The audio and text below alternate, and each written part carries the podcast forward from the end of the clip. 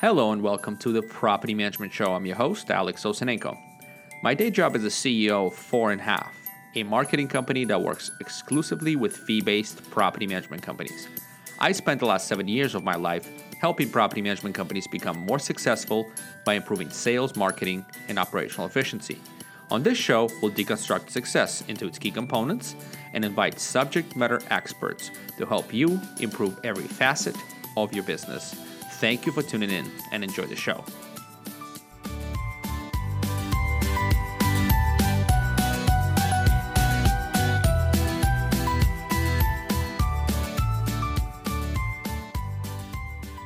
Hey guys, uh, welcome to the show. The topic today is how to position your property management company for a successful exit. Yeah, that's a, that's a big one, and I have, um, I'd say, one of the brightest minds and most respected minds in the industry today. Um, Andrew Propst is here uh, to help us kind of investigate this topic, dig in deep. He's got tons of experience. I mean, let's start with something uh, that simple as going from 200 to 4,000 properties for his, his company, Park Place Property Management, in eight years. Right, Andy? Did I get that right? That's correct. That's that's very nice of you to say all that stuff, Alex. Well, it's it's, tr- it's the truth, right? You and I just spoke last night, and you said uh, that within the last 12 months, you guys were able to add something around a thousand properties organically. That's correct. Thousand. That's amazing. Well, actually, yeah. Let, let, me let me correct you. So it was probably probably close to 700 organic doors and maybe 400 uh, through a through a local portfolio purchase. That is still an unbelievable yeah. number. Last year was crazy, to, say the least. Yeah, and, and just so let me continue. Kind of like there's other th- qualifications that I like to list. So so again, our listeners get um, get a little bit of a uh, sense that have met you a little bit and know who you are. So, you know, Andy is NARPM past president. You know, that that was a significant role. And NARPM organizes what about six thousand property management companies. Um, you know, and I I saw NARPM almost took take taking a leap during your leadership. That's that's a separate podcast, but that was good. Um, a movie was made after you, wasn't it? That's that's correct. Uh, the movie The Saratov Approach was was made after an incident that I had uh, while serving on a mission in, in Russia. No kidding, right? So, which we could we could do this whole thing по-русски. Мы можем говорить по-русски. Да, да ладно. But let's not freak out our listeners any further. Okay. okay. but that was pretty awesome. So he speaks another language. Um, um, and, and now Andy is a CEO of uh, Home River Group. And um, uh, we'll talk about Andy's venture in just a minute and, and kind of dig into the topic. I, w- I do want to mention quickly the two sponsors we have. Um, you know, first one is Four and a Half. Uh, you know, that's my company. And what we do is we solve growth for property management companies. Uh, we're a digital marketing agency, and that's the single purpose we have is to help property management companies grow. The second sponsor, and I'm going to talk a little bit more about them in um, later in the show, is PM Growth Summit, and it's really an annual conference and a community for growth-minded property management entrepreneurs. And we'll talk more about that. Andy attended last year. We'll chat more about that during the break. Yeah, Very awesome. So let me kick this off with some with a killer question. This is going to be. I mean, we can take a whole podcast answering this question, but I want to I want to get your take on this. What size do you need to be to meet your financial goals upon exit? Boy, you know that that is a good question, and that could take a long time. But first, let me say just you know thank you for the kind words, and thank you for all that you do for uh, the property management community in general. You mentioned the uh, PM Grow Summit, which was just a really refreshing conference. There was a lot of good new content in that conference, and um, I just, I just, I, I, that was one conference I took a, more away from than any conference I attended in a long time. Uh, I took a lot of the information that we took from that conference, took back to some NARPM people, and said, "Hey, there's some areas where we could get better here. Uh, these PM Grow guys know what's going on." So um, man, that was a great conference, and thank you for your kind words. I'm I'm humbled beyond uh, belief. Yeah, thank you. But so so the question again is, um, go go ahead. I, what I, size I, do you need to be? So as a business, as a property management business owner, entrepreneur, what size do you need to be to meet your financial goals upon exit? In other words, give some numbers out. Yeah, I mean the the answer to that is how much how much do you want to exit with, right? Uh, I knew you'd say uh, that. Yes, of course. I mean, that's that's the answer. I mean, we all have different needs, um, but it's a very important question, Alex, because it's probably a question that 80% of property managers never even ask themselves. Mm-hmm. They look at it as a, you know, or property own property management owners. They look at it as a as a source of income, and obviously, their their business is a source of income for them. But all of us who own a business should should eventually prepare to get that business to be sold. Um, and the sooner you start, typically, the better, in my opinion. So, so okay, let's let's put some numbers out. Five million. I want to exit, Andy. I need to exit with five million. What sort of, let's say, an average rent is I don't know, uh, eighteen hundred, whatever. Let's not get into the deep math here, but like, no, what yeah. size do I need to be to exit at five mil? Um, Roughly. Well, look, if there's at, at, Home River Group, obviously, our company, we do acquisition. We're, we're acquiring property management companies and property management assets, uh, meaning doors, contracts, all over the country. So, first of all, we got to just decide, hey, is you know, if, if we're doing this deal, is it something that um, we want to take that person with us, right? And that, and if and if it's a if it's a platform deal, which is a which is a deal where we buy the company, all the assets, all the people in place, and we bring that on to Home River Group we're probably going to pay a little bit more than that than somebody that says, hey, you know, I've got a couple hundred doors and I want to get out of the business, just buy my doors. Right? Yeah. Um, but if you're if you're selling your whole company a platform, uh, for example, um, you know, we our our model is we we base on EBITDA. We're an EBITDA margin multiple company, so we value your company based on the profitability. Uh, we take out a few things, and uh, we make we, we, we make a multiple of so that. what's the unit size i need to be to get five mil? Not from home river group but on the open market. Yeah. Boy i would say give me a number. and, without if, if we're not if we're not we're leaving management fees aside just to give you an answer i mean five five million dollars you're probably looking at 2000 to 2500 doors Fair enough. market Fair enough. I just wanted to get a size. So, guys, if you if you want to exit at five million, you got work to do. Uh, and if you are, are, already at that size, you potentially can get that number. No guarantees, right? It could be ten or it could be two, right? It depends right. on the company and profit. Yeah, I mean, there's, there's a lot next. of companies that have a lot of doors, right? And they manage them for three or four percent. Well, your number is going to go down. So, it, it, a lot of your your business, you could be you could be at a thousand doors and sell at five million if your profitability is there. So, and then then that takes us to the next sort of a point this one I, I actually I, I, don't know how to answer, but do as as so if you if I'm building my business to exit eventually, Andy, do I focus on sort of profitability of those properties, do, or do I fo- focus more on the top line revenue that the properties will bring in and worry about profitability later? Just in other words, top line, to bottom line. What is my ma- main focus right now? Boy, I mean, both both are important, but typically when it comes down to um, you know buying companies, the bottom line revenue is is what's most important.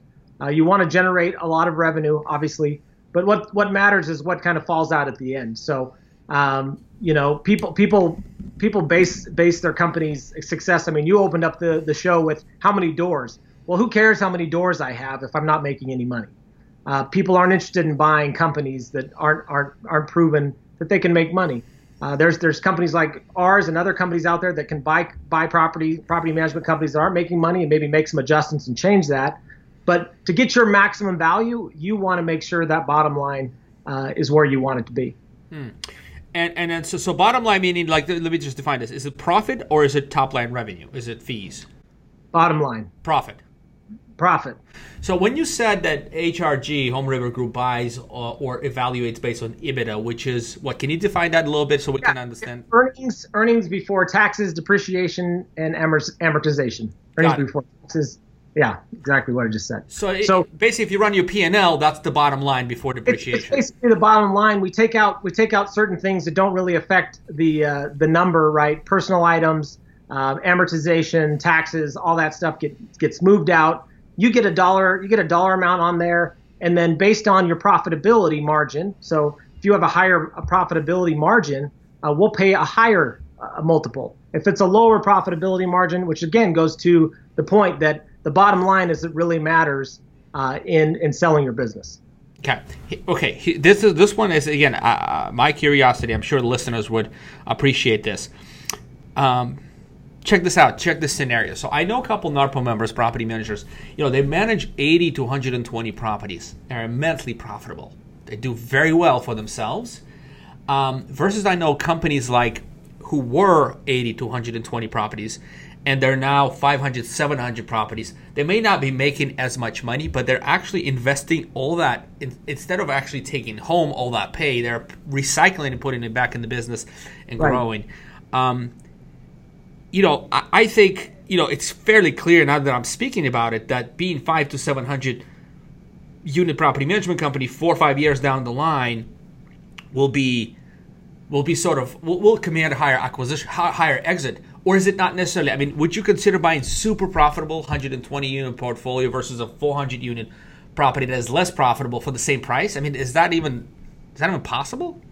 Yeah, I mean, it does it does seem a little strange, and based on based on the due diligence and what the numbers say, um, we we have paid a, a, pretty high premium for portfolios, um, and we paid a very low premium for for, for portfolios. So the door the door the door count doesn't as matter as much as you know the all the the overall performance of the company. Ah, so okay, but do you guys? And, and this is one thing as an acquirer, when you sell a property management company and somebody buys a company, isn't there idea that you will add efficiency and you can make sort of some of the less profitable ventures more Absolutely. profitable?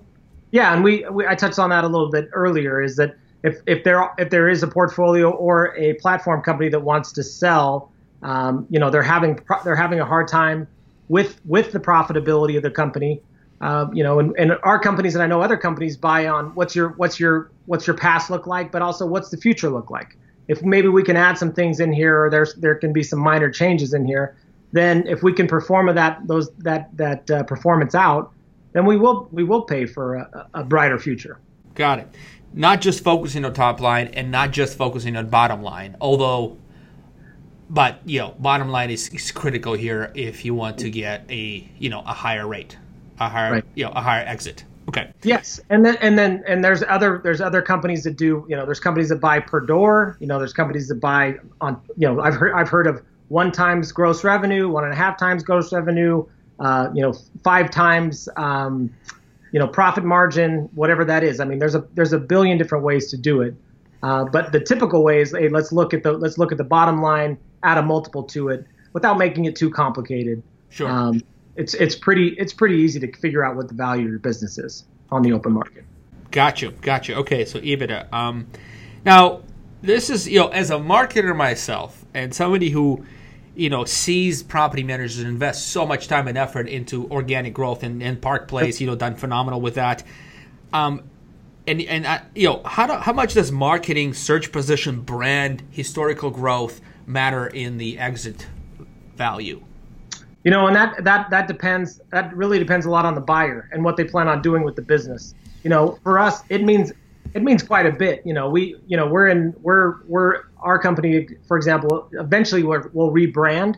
So in the future, it might not mean as much as it does right now. But if you're if if you're selling to just some guy that wants to take over your business and just start running your business, that that to me is worth a lot. You know, positioning on the market, uh, the reputation of your company, where you rank on Google, those things in a relationship business, which property management is. Let's be honest, mm-hmm. those things are really important. Um, and but you know, if if if those are if those are areas that you struggle at, that doesn't mean your business isn't isn't isn't worth uh, a lot of money still. But those things are important to people that are looking to buy. And when we're, we're when we're buying platform opportunities versus the versus portfolio, we are looking for for for some of that stuff for sure. Gotcha. Okay, so it does matter, but you have to have the right buyer that that sort of uh, instead of buying just a portfolio of properties and ingesting them in the existing brand that values the whole platform. You know, they can sunset your brand later, but you know, the, all the reputation and and the and the Google search positioning and and and historic growth rate will sort of continue. Yeah, and typically buyers that are buying businesses, they want to buy businesses that are at least growing. They're going in the right direction, right? So if you don't have those things in place and you're and you're and you're not growing, uh, you know, buyers can can see that, and that's going to cause your value to probably go down. Right, because you just you, you know, this, the desperation a little bit rather than uh, yeah, like, hey, I got to get rid of this thing. Yeah, yeah. There's there's uh the, the the, the gators are coming in or whatever. So. They, Uh, speaking of Gators, yeah, nice. Um, let's not go there. So, uh, the um, y- y- you know, quality of the property. I, let's, let's be honest here. And you know, I, there's some companies out there. You know, let's not, not call names. They have a portfolio of, you know, the, the sort of scrappy, you know, right. B, B, C sort of properties. There's you know multifamily, you know, some single family in there, uh, versus somebody who has really paid attention and, and, only gotten, you know, top of the best of the best properties. Right. Um, there's a big difference in price for those, wouldn't? Absolutely, and that's why I feel like some the dollar per door uh, model is is a little flawed because that could be a huge huge game changer from you know buying a property management company in Memphis, Tennessee versus you know San Diego, California, right? Um, your, your your your dollars per door are going to be a lot higher in California than they are in Memphis, for example. Not that I love Memphis. There's just their rents are a lot lower. Sure. Um, you know, and there uh, there's a lot there's a lot more rough areas. So it's it's it's it's important to grow your business door wise, but it's it's so important to maximize the value of each door uh, through hard work, you know, good fair management fees and ancillary revenue um, on the owner side and on the tenant side. And if you're able to maximize those things, we talked about this last night, for example, Alex. Um, you go you go to a you go to a NARPM conference, you go to an IREM conference, you go to a PM Grow Grow Summit, for example and you walk back you go back with uh, a list of things you want to do but you get into the day to day you forget all about it and you don't add those that additional revenue per door. Uh, but then you want to you want to you want to exit at the highest amount you, you, know you can get for your business. It, it, just doesn't happen. So you have to you have to implement things that's going to uh, grow the value per door. Um, and you'll, you'll you'll get to where you want to be.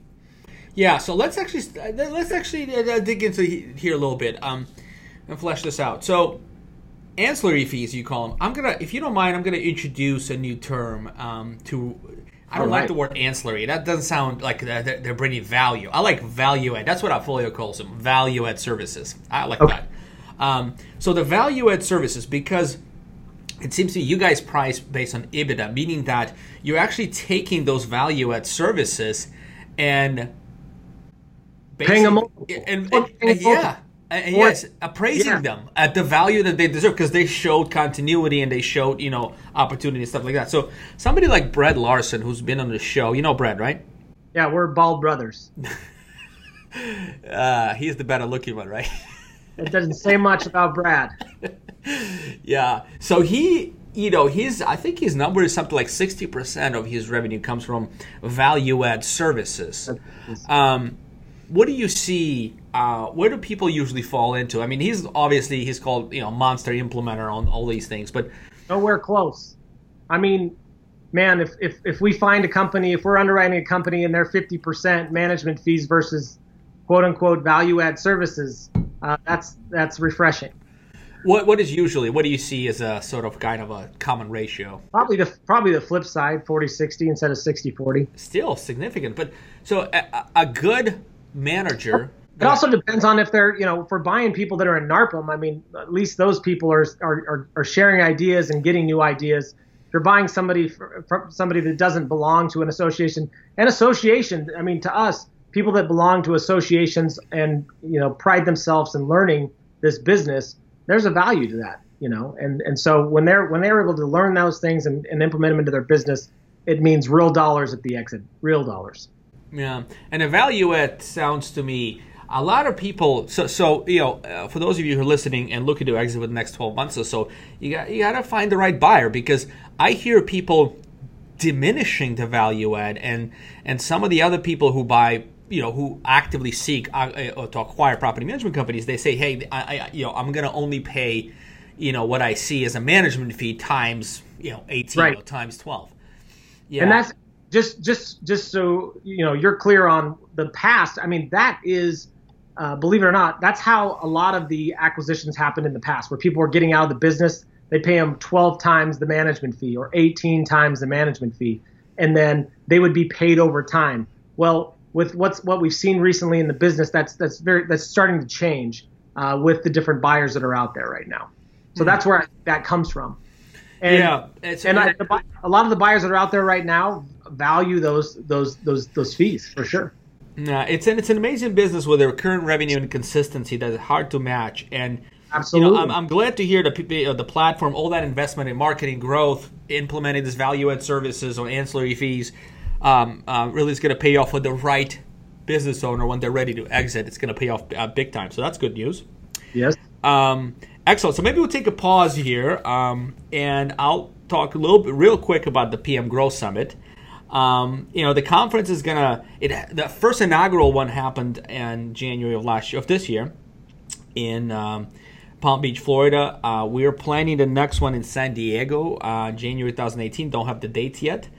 Um, I was gonna reveal the dates, but they're not. We're not locked with a hotel yet with a venue, so those those are coming. Um, you know, we had. I mean, we had we had ground. I mean, unbelievable presentations by unbelievable speakers. I mean, they ask you answer by Marcus Sheridan.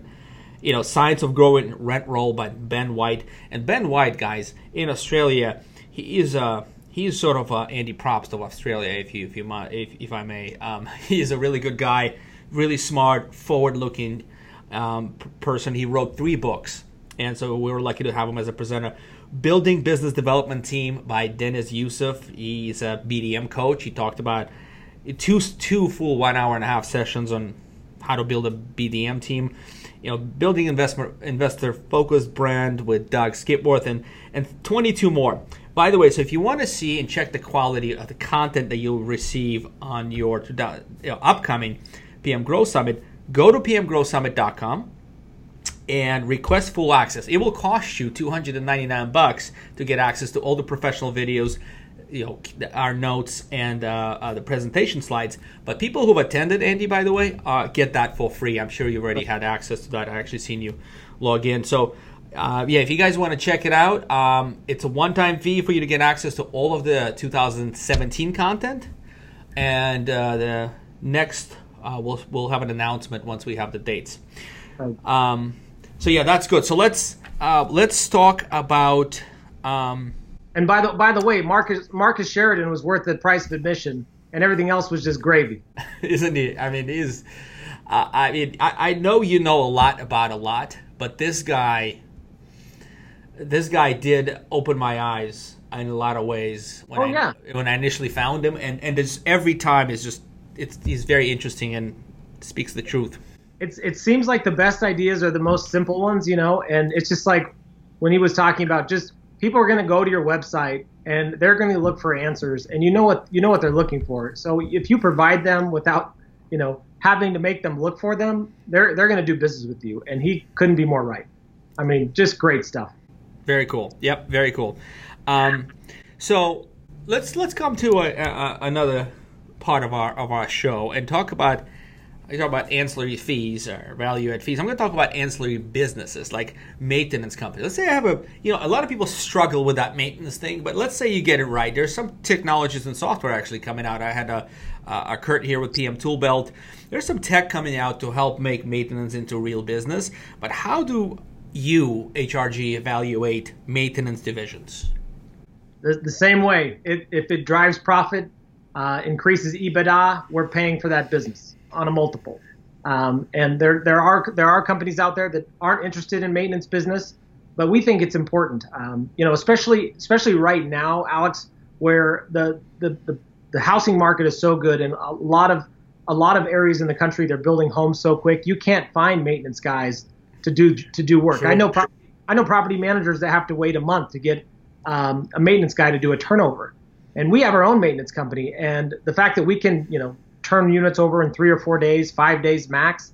Uh, that's a that's a huge value add to our clients, which which makes them continue to bring us more money. So we think maintenance goes hand in hand with property management, and so we we we value that and we we pay for it. Yeah, so that's that's another part where less um, less people will are willing to pay for or willing to make you know work into this acquisition and and, uh, and appraisal of the business.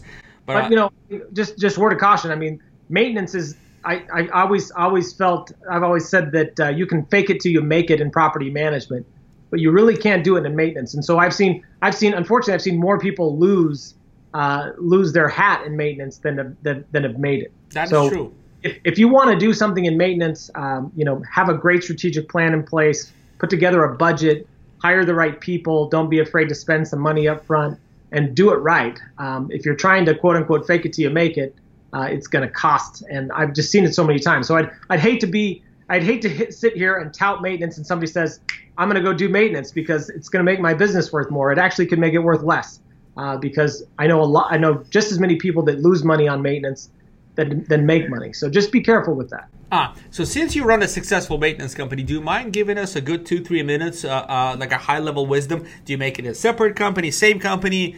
Do you right. combine payroll? How, how do you do it right? Well, there's, boy, that's another three hour podcast. Um, we this is how we do it. I'm not saying this is the best way to do it. We have one company. Park Place does maintenance. Um, we don't have a separate company, and there's pros and cons of that. Obviously, if there's an issue with the maintenance company, our company, you know, the property management company gets lumped into that lawsuit.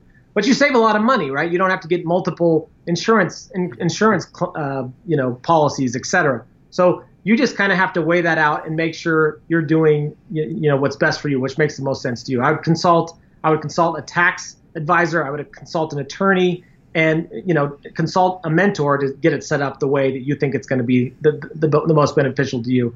Um, but you know, in, in my opinion, a great maintenance company is making good hires um, and having a good system and utilizing technology. When we've when we've done that, we've done really well in maintenance. Um, and when we haven't, and then and then don't don't try to do everything. I, I mean, I, I see so many people in the maintenance try to you know try to get HVAC guy, a plumber, you know, blah blah blah. Do do things that you you know you can offer a good service at. Uh, vendor out the rest, and you'll you'll be fine. Ah, that I think that is a good one. That is a really good. So focus on the strength of your team right now, right? Right. Uh, and then expand as you see that begin to work. But do you right. bundle the P and L? So so do you, does your maintenance company have its own P and L, or is it rolled no. in? No, it's all one com- one P and L at, at, at Park Place. Um, we we do separate them internally so we can see how each each division's doing month to month. But at the end of the at the end of the month, when we do a consolidation, MD&A, it's uh, one P&L.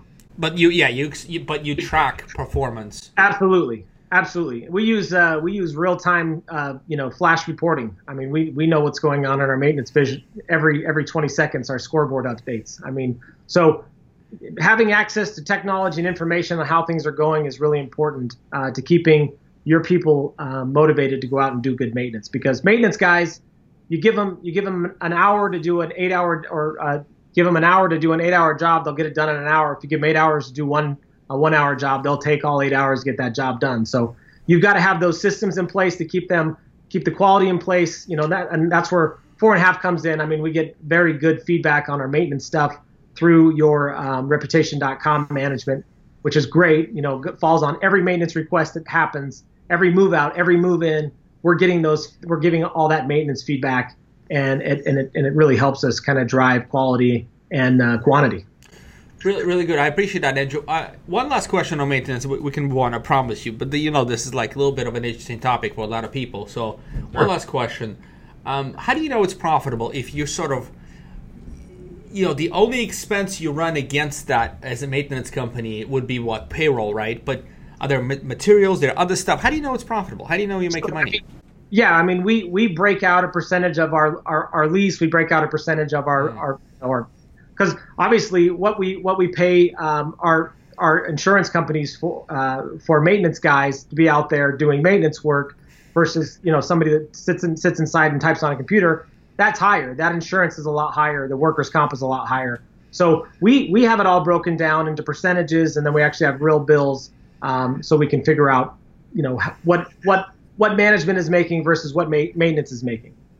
And we really focus on cost of goods. I mean, cost of goods sold is a, is a huge key indicator for our profitability. If you're if you're not if you're buying goods and selling them at the same price, it's a bad business model. So you've got to get that right. Hey, question for myself: Do you put payroll in COGS or no? No. Yeah. Okay. Um, we put some payroll in COGS. Um, okay. And and but, in, business. in your business. Yeah. Mm-hmm. Yeah. Um, um, but anyway, all right. So let's let's let's move on. Maintenance. Yeah, I have about four other questions on maintenance, but maybe you and I should have a sit down on that. Um, I mean, I really want to kind of dig in, but I, I can't. We got to keep continue yeah. the topic. yeah, no maintenance. It's it's a monster. I mean, we have thirty we have thirty Park Place trucks just just in one location, running 30? all Boise. Yeah, and um, it's crazy. I mean, you know, you got you got forty two hundred homes that's a, that takes a lot of people to, uh, to keep that going. But but look, I mean, just just one last observation: the impressions. You know how mark, some marketers value things by impressions. I mean, people you impress your brand upon hundreds of people with those oh, vans. Oh yeah, oh yeah, thousands. People call all the time and say you're driving too fast, or tools are falling out of the back of your truck, or all that fun stuff. yeah, yeah, but then you also get uh, you know prospective clients. Absolutely, you know, I'm just I was just kidding you. Yeah. I mean, people think, oh my gosh, they're all over the place. Well, we really only have 20 or 30 trucks um, you know, there's hundreds of thousands of trucks all over the, this valley, but people people think we're all over the place. There's really not that many of them. Do you have your face on a truck? A face? Yeah. Do you have your face like a big screaming Andy? No. okay. No, no, we don't. But the next one will for sure. All right. Next question: How do you evaluate real estate sales division? So a smart. Let me just preface this. Okay, this is not just just a, just a question, but a smart property management company will have figured out maintenance. The next thing they're going to do is they're going to say, okay, we have all these investors. Let's help them buy properties. Let's help tenants get into new properties and buy more properties. Let's help uh, our, you know, people who are offloading sell properties. You know, there's tons of opportunity. In fact, the ratios I've done, Andy, on an average, good property management company will sell one per year, one out of 20 and that's the best ones. One out of 50 is the medium ones. So one out of 50. So for every 20 units you manage, for every 50 units you manage, depending on how good you are at marketing, you'll sell one property a year. Okay. So how do you value sort of that successful real estate division that actually works and has continuity in history? So yeah, the revenue driven by the brokerage would be obviously reflected in the bottom line of the P and L, and it would be paid a multiple if if we were buying. Some some other people aren't interested in having you know real estate lumped in with their property management company. You know, at Home River Group, we think that's a large, a huge value. You're right. I mean, acquisition, management, disposition are are three huge revenue sources uh, to a property management company if that's what that operator wants to do. We have not done real estate in Boise um, in the past, but we realize, just like you, now that we have the maintenance stuff done, we we think that the next honestly, especially with with the sales market right now, the next big opportunity is brokerage. And so uh, we just last month started a brokerage division at Park Place or Home River Group Idaho. That's that that that is so so cool. So let me just do run a quick math, uh, if you don't mind. So for let's call you four thousand property. Well, not of everything because you have a lot of multifamily. That that that, that is different. Would you uh-huh. say you have two thousand single family or so? Uh, we have just over a thousand single family doors. Just over a thousand. Okay, let's call it a thousand. So you have a thousand properties, and you sell, you know, for the first year to every, you know, every fiftieth you get the sale. Sure. Right. And one of my, one of my, my, my math is. Uh, um, do I need a calculator for that, Andy? Yes, I do. It is 20 sales. Uh, 20, you know, that's not huge in the grand scheme of things, but hey, that's 20 sales times what, like six grand in, in, in commission? Right? You know, that's 120k. Yeah. You know, well, you got you got to pay some of that to an agent. Not all that rolls the bottom line. It depends if you have agents in in house or not. But you know, it, it could easily equal if you if you've got a 20 or 30 percent profit margin, 30 or 40 thousand dollars, and if you're paying a five times multiple on 30 or 40 thousand dollars, it makes your business you know 100 150 200 thousand dollars worth mm. more. Sell the thing. Yes, that's that's if you mediocre. Okay, that's if you're just starting this out and word of mouth. But if you actually intent, in, you have intent and you market to your your owners and tenants, you know every twentieth property will get uh, will get sold by you in that given year. Right. Which means, you know, it's fifty sales. Right. And that times six grand. That's you know, significant. That, that's double. Right. Yeah. So, so anyway, that so so guys, I guess. Yeah, I mean, you could you, you could exit if you're doing I mean, a, a small brokerage that does 30 to 50 doors a year, um, you know, and makes makes 300 grand. I mean, yeah, that's that's that's a lot of money. Yeah, especially in those higher. Um, uh, you know areas with higher values. I mean, here in, in, in Northern California, right? If you sell a home, it's like uh, whatever. I, you can retire for yeah. a year. it's, hot. it's hot. Right. It's ridiculous. Okay, so so again, when as when you sell into the right seller as a platform, those things are valued. Uh, one last thing on real estate side, Andy, do you guys look at history? So if all of a sudden people had all these transactions this year, but haven't had as many last year. Do, do you kind of account for that, or? Yeah, I mean there there might be a small adjustment, but um, you know the, the the previous 12 months and the forward 12 months are uh, forward 12 months are what we're looking at the closest. Gotcha. Okay. Good. Good. Um, ah, and, and, that's just that's just us. I mean, there's there's like as as you know, there's companies out there trying to acquire. They don't want anything to do with maintenance. They don't want anything to do with brokerage. That's fine. That's their model, and and they've got. You know, some people can say no man can serve two masters. You got to focus on one and be the best at that and there's a lot of truth to that. And it is nice. Property management is an entrepreneur's playground, if you ask me. There's so many different things you can go and directions you can go, but the, the, the secret is picking the right one at the right time. Yeah, focusing it, getting it right, getting it, it right. almost perfect. You know, get, yep. and, putting the systems behind it, putting the right talent in place, yep. and then move on to the next opportunity. Right? Not not a squirrel. Yep. You and I talked about the squirrel. Oh, next, next, next. No, nothing gets done. Um, what skills, Andy? What skills for someone who has aspirations, maybe sort of like you, somebody like me, somebody an entrepreneur, um, somebody has aspirations to do good work and not just make money necessarily. Let's say they exit, let's say it's five mil, whatever that is. Um, but they want to continue to contribute and, and, and be important and be and right. be part of something larger. What skills does a business owner need to possess in order to say HRG, in order to for you guys to actually value them and want to employ them and continue to sort of uh, put them in the position of, of, of power and decision sure. making. Yeah, and, and, and, believe it or not, I mean the, the people that have contacted me about you know exiting the business um, aren't people that you would think wanting to, you know they're not they're not people at the twilight of their career and they just want to get out and do something else. Uh, they're they're people that have built a good business and they feel a little bit stuck, right? They're like, I'm not sure what to do with this thing. I, you know, I know like I can grow it another thousand doors, but that's just a thousand doors, and the next, you know, and there, and it's just kind of an empty feeling. They want to be a part of something bigger, and uh, they want to contribute more. They want to, they want to be, uh, they want to be heard.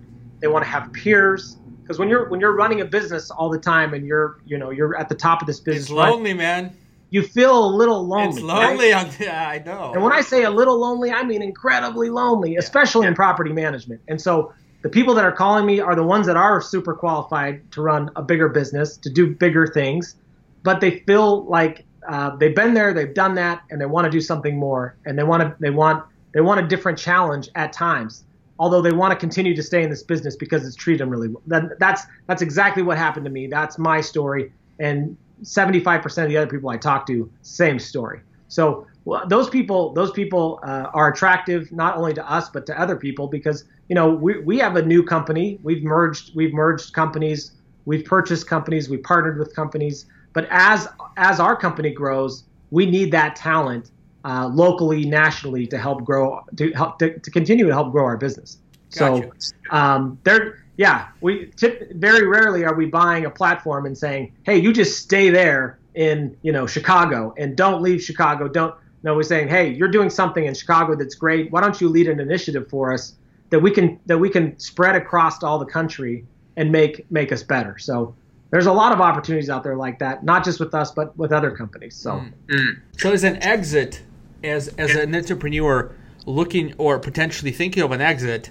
Um, this isn't necessarily a retirement thing. Yeah, yeah, yeah. You could, you could, I guess, sell a property management business, go do something else, and a lot of people have, which is fine. Right. Um, or you can continue doing what you're doing, just just have more meaning assigned to it. I have, um, you know, we talked about 10x in your opportunity, you know, 10x in your responsibility, 10x in your, you know, involvement, uh, right. your purpose, whatever. That sure. is one of them. Okay, good. I actually didn't know that. That actually kind of is very interesting. So, is there like a core skill set? Besides, oh, yeah, you, yeah, is a core skill set you're looking for in that in those owners? You know, well, believe it or not, I mean, I mean, right now it's it's it's very a lot of companies that we that we're underwriting to purchase or partner with. Uh, it's very common to find people that are pretty strong operators, uh, good accounting, right? But one thing that we find is is more difficult to find in almost any market right now is organic growth. So uh, people that can grow their business organically are at a, a, great premium anywhere in the market, right? Um, but you know, somebody that somebody that has a solid a, a solid work ethic, um, great communication skills. I mean, these are things that are just like obvious, but uh, you you know you, you've got to be able to have great accounting. You've got to be able to communicate. You've got to be able to build relationships, market yourself. return phone calls, work hard. You know, those those things are uh, much appreciated in this business, but rarely found. Mm, got you. So, uh, you know, I will take a quick, quick uh, uh, sponsor break. We'll come back and talk about the uh, how much does operation efficiency and stellar team actually matter if you try to exit or, or get a, a good uh, appraisal for your business. But you know, and you mentioned you mentioned like you you know one of the bigger values is getting businesses who have established and proven organic growth. And you know, as a founder CEO Four and a Half, that is sort of our uh, dream and our purpose is to build that uh, that, that that sort of a uh, um, the desirability of the business, the trust uh, uh, factor of the business, because a lot of good business owners just don't know how to communicate that outward, right? It is implied, like, and they'll come to me and they're upset sometimes. They're like, Alex, but we're the best. Alex, we're the best. These guys are crap. These guys are shish, you know, whatever. We're the best you know, why aren't we growing? And, and it's they're angry. I'm not kidding you, Andy. Every day I have these com- well, every other day I have these conversations, and and it's like, well, you know, you got to put, you know, you got to put it out there. Marcus Sheridan, right? They ask you answer. It's as simple as that. So we help with that. So you know, we went from being in the garage five years ago to a 23 person company. We're very passionate about solving this one problem, which is growing property management companies, and we do it through creating videos and articles. That's number one. The content you know, how do you become a trusted advisor? How do you actually let people know that you're the best? By not talking about it, that's for sure. Don't talk about you being the best. Talk about what you know and share your knowledge and your expertise. That's how, right? right. So um, we solve relationships. Uh, I'm sorry, we solve reputation through automation. And Andy talked about getting feedback from every single touch point you have with the client, managing Google AdWords, Facebook, Huge. paid marketing, Yelp, PPC, being uh, Bing PPC, all that stuff setting up your sales process through CRM, email drip campaigns, LeadSimple, all the good stuff. Anyway, if you guys have any questions or you want to talk to four and a half, there's no cost. There's you know we have tons of resources. Go four and a half.com, check it out. All right, Andy, let's get back to it. And hey, I'll, I'll, I'll, a nice thing about a business like yours is when you do when you do hit pay dirt on your marketing and your organic growth, right? You start growing, uh, and the stuff is working, right? you have if if you don't have a company like yours helping with this kind of stuff, the message doesn't stay consistent because you back off the message. Because growing your business to me is really easy. It's managing the growth, which is the difficult part, right? So once the message starts working, people back off the message because there's all this property coming at them. They got to stop. Uh, what's what's nice about what you guys do is you keep the message consistent and flowing uh, when it's working. Where if you're doing that, if you're trying to do what you guys do yourself, it just falls off once the properties start going in. And so there's this up and down cycle of doors coming in, management, doors coming in, management, um, which is not which is not desired. Mm, very good. I appreciate the feedback, Andy. So let's let's dig in into how much does operational efficiency matter. So I you know, I don't want to spend too much time on this. You know why? Because we already covered it up front. Right. We talked about operational efficiency and and at least if you're looking to sell a business as a whole as a platform, EBITDA is you know income before taxes depreciation is key. But do you give any premium or do you recommend business owners start investing in so, some of the experimental technology to really see if they can optimize operations or, or, or even VAs? Yeah, I mean, uh, yeah, VAs. We, we've we've purchased companies that use VAs. Um, we've seen profit margins there um, similar. Some some are good, some are bad. Uh, you know, we we're we're we're huge on technology. So if there's a technology that drives you know more dollars to the bottom line, then you know th- that's that's something that people should be looking at and trying to implement so they can so they can increase their bottom line and get a higher multiple for their business. So um, you know, operational efficiencies are great for us because again, we're trying to build a business and get best practices across all all the country. And I don't know everything all, our partners don't know everything, but together we're pretty we're pretty dangerous, right? And so when we continue to add other people to our platform that do stuff that's really good and use technology that's that's unique that works, uh, one thing one thing that is nice about that is we can see the dollars and cents attached to the technology. Where you go to a NARPM class, they say, man, you've got to switch to this this particular platform and technology because you make so much money. Well, the nice thing about what we get to do is we get to actually see the dollars and cents flow in so we can make very uh, you know very conscious educated decisions on what technologies we implement versus which ones we don't mm-hmm. so uh, you know operational efficiencies are great um, especially if they're driving more revenue to your bottom line if your if your focus is to sell your business if your if your if your focus is not to sell your business, your focus is to you know get a business that runs without you. Technology is great there too. I mean, it just depends on what you want to do. So you should do it anyway. Uh, and, and, if you're listening if you're listening to this podcast 30 minutes in, you're probably interested in exiting one day. So you're probably interested. it's 44 minutes in, Andy. But Are you kidding me, man? Time flies. Uh, yeah, yeah. Well, you know, as, as I said, you know, the most interesting people, we could sit on a flight to New Zealand and just not shut up for 13 hours and talk about stuff. And, and, um, yeah, and it's, it's such a big topic, and there's so much, there's so many paths we could go down, right? So. Um, let me. This is near and dear to me. I'm a big sort of proponent in team, you know, a happy team, happy customers, happy shareholders. Sure. That sort of mentality, and that's been impressed on me by lots of other really good companies I worked for. But how much does a really good team matter, Andy? Because a lot of times I hear, and let me just express the concern. What I hear is uh, people who are looking to acquire, and you know, I, I, I, talk to hundreds of property managers, so I, I, hear all these things and their feedback. You know, and I don't share any personal information ever, never. But yeah. there's a sense that I get now, people like, you know, they're going to downsize the team. They really don't care about the team that much. They want to have one couple stars in there, and the rest doesn't really matter. How, how, I mean, what do you think about that? Uh, yeah, it's it's the most important part, in my ah, opinion. Love it. Okay, let's um, talk about it. Because because if you have a good team that cares about what they do, that's going to be reflected in the bottom line. There's no doubt about it. Um, you know, if you build a good team and a good system, that's gonna that's gonna be reflected in the bottom line the companies the companies that we've bought at low multiples um, that are that are that are struggling um, it's because they don't have a good team and a good system. And we are we typically aren't interested in buying the team. The team stays behind. The properties come with us and then we add a good team and a good system. So if you want max dollar uh, you've got to spend time on you know innovation um, changing your business making it better on a daily basis. And most important the most important part of your company is your people and educating them because that's there, there's there's there's there's companies that we've bought strictly for the bodies that are there uh, because we needed people there. And we, you know the, the doors were just a nice bonus. So uh, cultivate your people cultivate your business and you'll you'll get macked up. You'll, it'll it'll it'll reflect itself in the bottom line no oh, doubt. Very good. Very good. Um okay you have another five minutes in you? Yes and i and i and I have I I, I kind of in preparation for this uh, was on a on a plane uh, two nights ago. I put together kind of a list of where uh, might be interested to go over as far as positioning your business. So we've under we've underwritten many businesses in the last year, and um, there's there's a few things that I see on a regular basis that kind of trip up the process. And I don't know if that's something you want me to share sure, with you. Sure, let's, let's go through the list. Yeah, yeah, man. Of course. I mean, I still want to answer all your questions, but uh, that's fine. Uh, we, we, don't have. Yeah, I actually want to hear your list. What What do you got okay. there? So let's let's see. So believe it or not, um, there's there's there's been a number of businesses that we've looked at in the past few years, and if you talk to any any any banker that's that's writing SBA loans, um, there's there's there's always some struggles with accounting. Um, n- none of that stuff is deal deal killers, but you know we, you want to you want to try to at least have property management companies reconcile their accounts on a monthly basis.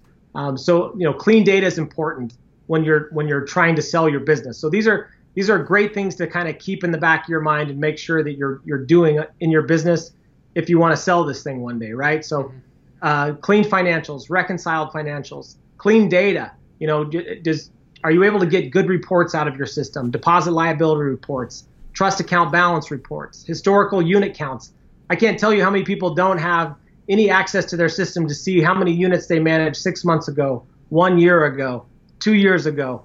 So you know, people that are buying your company want to see the activity, the growth.